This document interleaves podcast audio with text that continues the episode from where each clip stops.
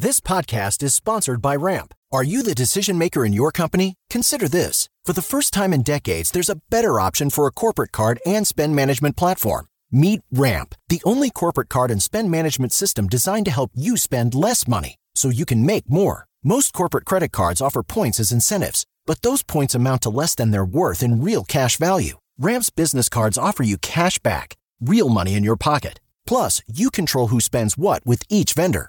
And Ramp software collects and verifies receipts automatically, which means you'll stop wasteful spending and close your books in hours instead of days. Businesses that use Ramp add up to 5% to their bottom line the first year. If you're a decision maker, adding Ramp could be one of the best decisions you've ever made. And now get $250 when you join Ramp for free. Just go to ramp.com slash easy. Ramp.com slash easy. R-A-M-P dot com slash easy. Cards issued by Sutton Bank and Celtic Bank members FDIC terms and conditions apply.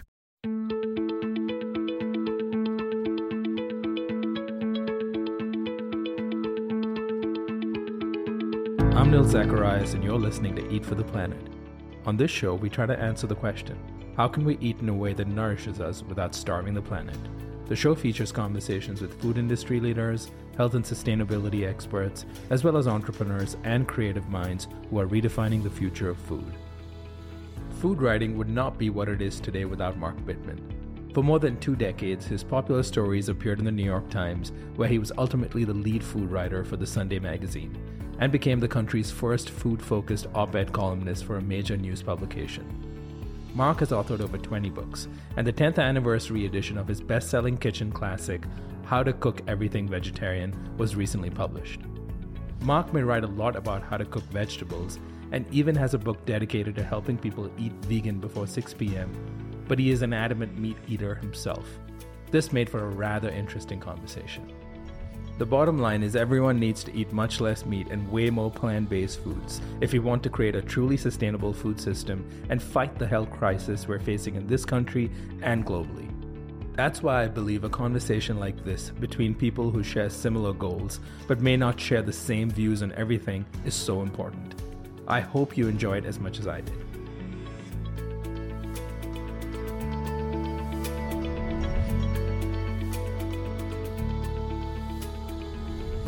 Mark Bittman, thank you so much for joining us on the Eat for the Planet podcast.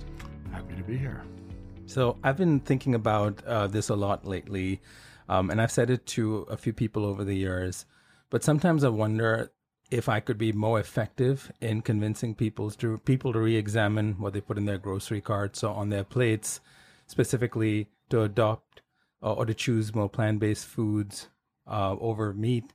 If I myself ate meat or said I ate meat. Um, and the reason I think lie. of, and the reason I th- I've, I've I've been thinking about it is because it, it tends to get very polarizing, and maybe this is one amongst the many reasons, and by no means it's the only reason you've been very effective in reaching a lot of people, is because you've been always pretty clear about the fact that you're a meat eater. Um, do you think that's true? It's been helpful. Well, let me first say that it's not a strategy. It's who I am and what I've done. So, um, I wrote How to Cook Everything Vegetarian because I thought people needed to understand how to cook vegetables better, not because I thought anyone needed to be a vegetarian. I wrote VB6 precisely because I thought people needed a strategy to eat less meat and more veggies, but not because I wanted anybody to be vegan. And um,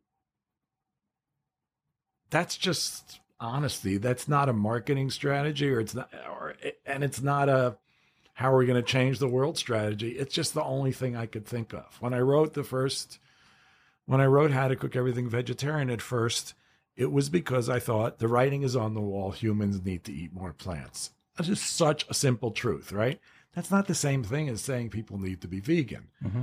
And when I wrote VB6, it was because I needed for myself a strategy that was like, if I don't have some rules around this, because I know me, I'm just going to eat like way more meat than I should and more junk food than I should and more like white flour and stuff than I should. But if I make some rules around this, I won't. And that worked. So I thought it was worth talking about. So, am I more effective? You know, your question is if essentially, am I more effective than I would have been if I were a vegan. I don't know. But I mean, Mhm. I, I think it's true. I would never tell anyone not to be a vegan.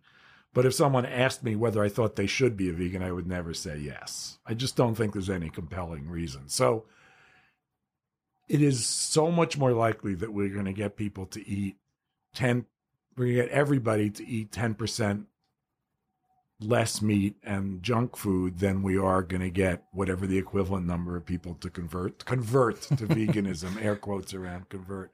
The other thing is bearing in mind that some huge percentage of vegans don't have great diets. Mhm. so it's not even a sound argument for like eating well. It's Yeah. just it's a great argument for ethical behavior towards animals obviously. But as far as i'm concerned that's it Yeah, I- you know, I, I think in this uh, crowded um, information age uh, where everything is so polarizing and people just want to bucket people into uh, under little labels, um, we see that in politics. You're either a liberal or a conservative. Um, when it comes to people working on um, food reform, even you're either an angry vegan activist or you're a rational, grass-fed, sustainable, regenerative agriculture advocate. And I don't think the world is. I, I, and I'm assuming you would agree. The world is in black and white we um, while it's easy to focus on our differences, maybe it makes for better TV or a better story in a, in a, in a newspaper or a magazine. When you end up focusing on our um, similarities, you end up with a much more productive um, discussion. Because if you look at most people are fighting for um, a just food system. Uh, there's maybe 80% we agree on, maybe even 90%, and just 10 we disagree on. Um, and those uh, are, are kind of, and I think labels sometimes, as useful as they are, can be limiting. I'm, I mean, I do, ag- I do agree with that. Um, I think if you ask ninety percent of people who consider themselves food activists what the issues are, they'll they'll agree on what the issues are. I think that is right, but um, I do think that you can advocate for a just food system and advocate for animal welfare and so on down the line without labeling yourself anything. Anything. yeah. So I don't. You know, the other thing about veganism, and and I'm not trying to harp on this, but it's to some extent it's another one of these things that people set up as something to um, aspire to, and they set themselves up for failure, and it's sort of intentional. It's like, oh well, uh, I want to eat healthy now, so I'm going to be a vegan Mm. um, which is like saying, "Oh, I want to be healthy now, so I'm going to run five miles five times a week." And then when you fail at those things because they're hard, then you're like, "Ah, to hell with it. I'm just going to go back to the way that I was before." But as you say, it's not black and white. There is a middle ground. There's something called um, exercising three to five times a week, as much as you feel like it, da, da, da, and that's like effective. And there's something called reduce your meat consumption, cut out junk food, and eat more plants. Mm-hmm. And that's the way we should all be eating. Yeah. I mean, all when I say all, I mean people who eat too much meat and junk food, which is the majority of people in the Western, whatever you want to call it, developed world. People in the non-Western, less developed world need to need to not start eating junk food, and they probably, for the most part, are entitled to eat more meat, but they're eating a tenth of what you know white Westerners do at this point. So Yeah, it depends on who your audience is at the end of the day, also, and the message can uh, adjust. And by no means, I don't think you're saying people shouldn't aspire to be anything, whatever label we may want to use. Um, just uh, you know, make sure you know what it is that you're getting into and why. If your goal is to eat healthy or eat more sustainable, then Right. make that the goal without putting a label on it. And Right. then if you choose to use a label, good for you. I mean, as Um, I've said many times, Coke and French fries are vegan. So if you want to eat healthy, it's not necessarily the same as being a vegan. hmm True. I mean, so let's you know let's talk a little bit more about um, uh, something you've um, recently written about. Uh, I know you took a bit of a hiatus from uh, regular writing, uh, and then came back this past summer in 2017. Uh, you wrote this article called uh, "New Foodieism," um, which um, and and I'll let you talk more about it. But um, the basic idea being that being a foodie should be more than just about eating food Right. um, and it's connected to not just caring about our food system and um, improving our food system, but is sort of connected to everything. Um, and you do drew some parallels with that and what's happening in the political environment. for the listener who hasn't read that article, what would you like them to take away from uh, this idea of caring not just about food when it comes to flavor and taste and whether it's going to fill you up, but what it means to to be a conscious eater? Yeah, I mean, I don't even know that you need to get into that. You know, you're sort of talking about three levels here. One is enjoying food, which everybody can and pretty much everybody does do. Two is appreciating where it comes from and how it's produced. And that's important. And then the third is making the link between that stuff and the bigger picture. So let's quickly take them one at a time. I, you know, I'm so sick of restaurants and I'm so over this whole like latest thing and this is the coolest ingredient and da da da da da. And I'm a person who cooks, I'm a person who writes about cooking. I just wish that would all kind of get over and get back to normal. Like I don't want truffle fries or any of that stuff. I just want like people to cook and eat normal food and stop talking about restaurants because it's driving me crazy. But okay.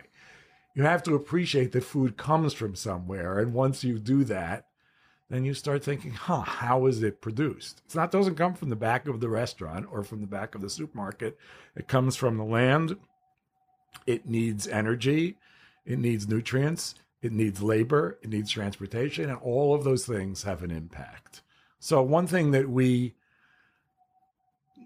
let's say food activists or whatever the hell I am say often is that we think food should be affordable, green, nutritious, and fair. So affordable, mm-hmm explanatory. Green, sustainable, good for the environment, whatever you want to call it. Nutritious, self explanatory. And fair, meaning workers and animals are treated humanely. That's a big deal. I mean, mm-hmm. that, that was a 30 second summary of like an entire change of the way we produce food. So if you do those things, you're then going to have an impact on many other aspects of society because you know the whole state of Iowa is dependent on high input agriculture that produces only two crops that are used to make junk food and are dependent on um, cheap labor.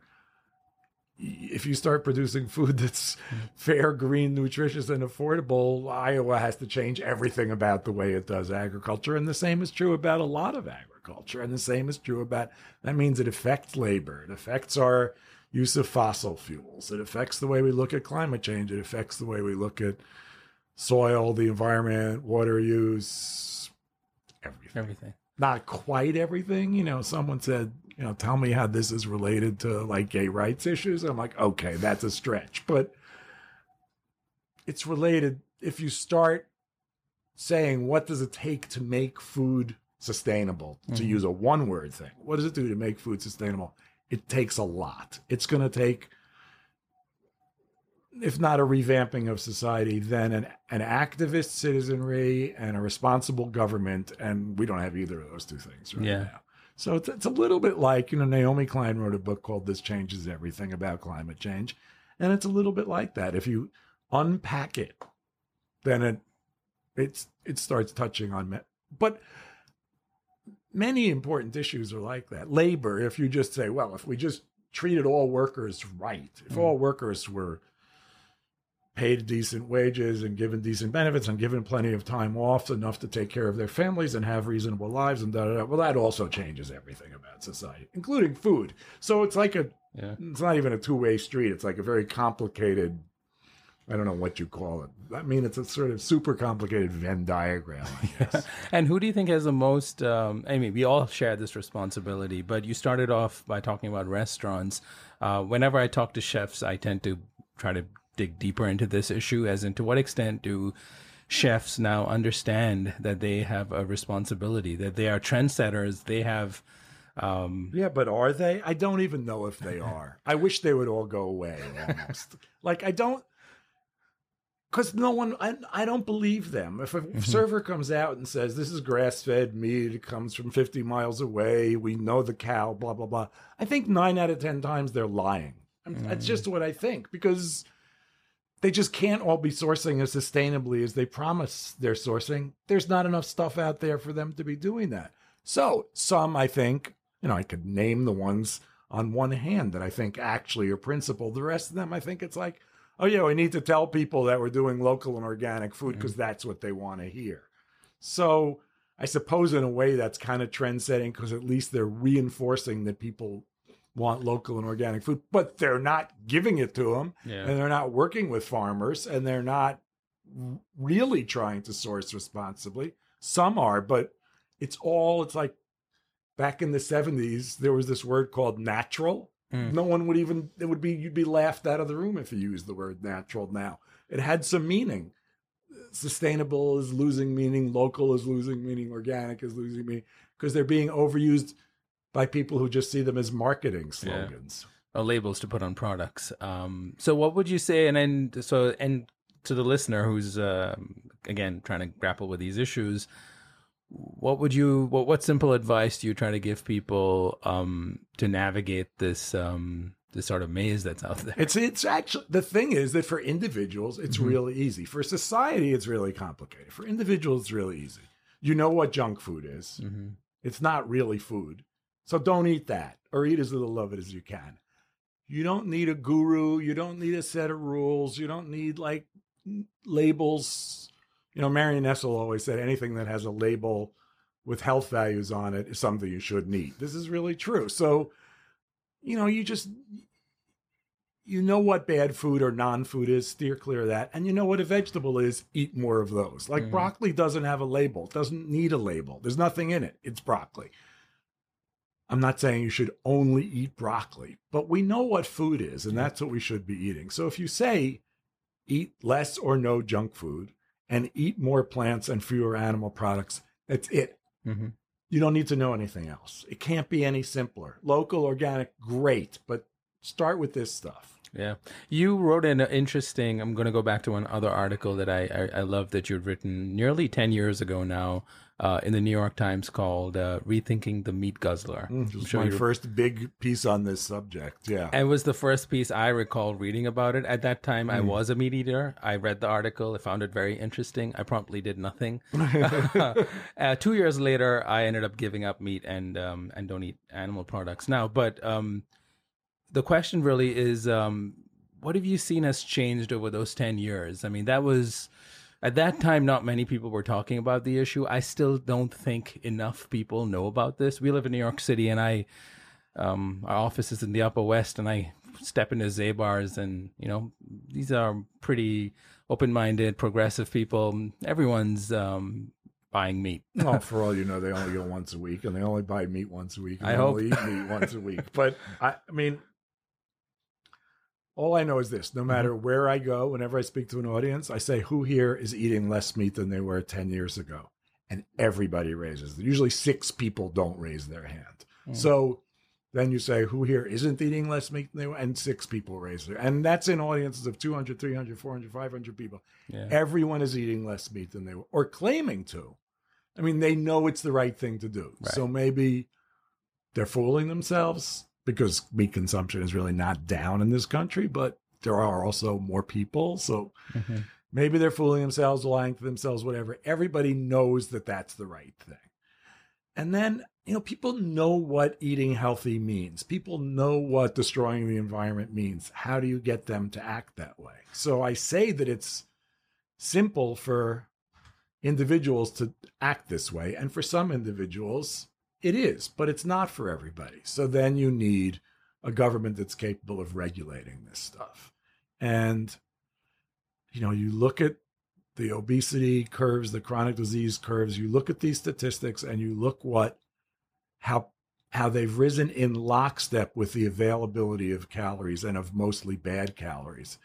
Those things are completely tied together that's no one's fault. That's like industry saying to you, hey, we have a bunch of food. Why don't you come out here and eat it? It's cheap. Mhm. And it's not, everybody is not able to fight that fight that battle individually. I, I think it's up to government to regulate some of the marketing um, that pushes this stuff on us. And to that point, you know, uh, it, as we in New York City, perhaps it's easy for most people to afford um, healthier foods.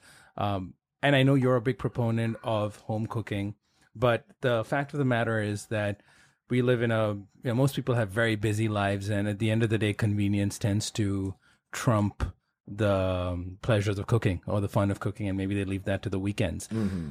What are your thoughts on um, the shift in the natural food industry, the specifically, you know, consumer packaged goods? Um, toward more healthier, organic, call it whatever, plant based options? Um, so I guess I'm going to ask a broad question. What is your thoughts on the rising natural, organic, plant based food space in the in this space of products and grocery stores. I'm not not talking about produce and cooking at home. I mean, if you mean convenience food, mm-hmm. another Marion Nestle quote: "Organic junk food is still junk food." So if it's real food, great. If it's mm-hmm. not real food, I don't care if it's organic or not. Doesn't matter. It's junk. So that's an important thing. And as for cooking, uh, it's got to be you have to talk to people you have to talk to the majority of people you can't talk to the exceptional number of people so for some people cooking is really easy and for some people cooking is impossible but for most people cooking is a practical thing to do it's less expensive than eating out it doesn't take more time than eating out it does take more effort mm-hmm. no question but it's something you can learn how to do and you can do it faster faster faster and simpler simpler simpler um, you know, and I, I think people, it's it's a shame that we're not teaching young people how to do that. Yeah, and I have to get your thoughts on this too. You probably are well aware that um, a lot of companies are working on um, either plant based or in vitro alternatives to everything from um, red meat to um, to dairy, which is actually pretty pretty, pretty uh, already pretty popular. Um, what are your thoughts on those products um, and that industry in general? Do you think it has a place in a healthy diet? Do you have an opinion on it in general? You know, I think the jury is out. But, uh, you know, you know, I've said I'm not anti animal products. So mm-hmm. why don't we eat good animal products since that's a natural and time honored way of doing it instead of trying to figure out how to make milk from yeast? Having said that, let's see what happens. Mm-hmm. I'm not against that, but you know, I know you're talking to a lot of people who are entrepreneurs in this space and who think the future of food is tech and blah, blah, blah. And for the most part, I think that what they think is the future of their income is tech and the, the kind of income that they, the fact is that they see food as a space in which tech can become profitable. It hasn't yet, but it well could. You know, I think we should be using legitimate farming techniques. I think we should be eating real food. I think animal products, uh, raising animals is a, a legitimate part of agriculture. Eating animals in moderation is a legitimate part of our diet. It's not that complicated. I don't think we need to reinvent this. And do you think that works uh, globally, or is it just uh, it works in America? Because would we be able to consume um, animal products at the I, I, think you would agree on this. We can't consume it at the at the rate we are consuming totally it today. Agree. Uh, and if you have to feed the world, especially you know 9.8 billion people by 2050, we have to eat less, replace it with something else. Well, we need to eat less meat, and there is already enough calories to feed 10 billion people. So mm-hmm. it's not really a concern if we do things the right way. Remember that yeah. fair, affordable, nutritious, yeah. and green. That'll work.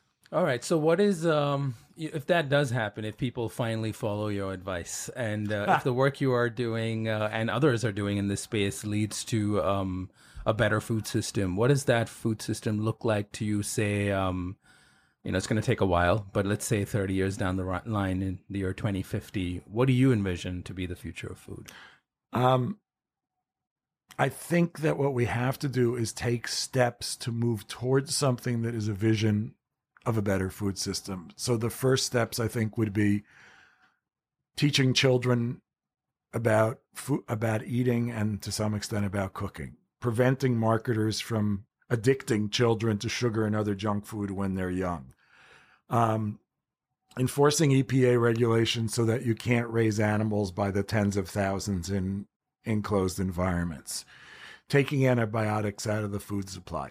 Let's do those maybe subsidizing fruits and vegetables for people who can't mm-hmm. afford them. Let's do those things first.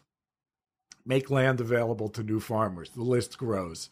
Let's do those things a few at a time and then see what see what it looks like after we've made some correct steps, some mm-hmm. correct adjustments and then figure out what's next.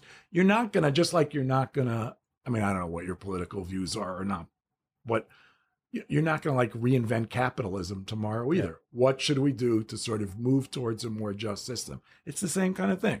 Let's think of the first three or five things we need to do and move towards that. I think that's sound advice. Thank you so much, Mark Bittman. I appreciate you taking the time today uh, and look forward to keeping in touch and seeing what you do next. Thank you. Enjoyed it.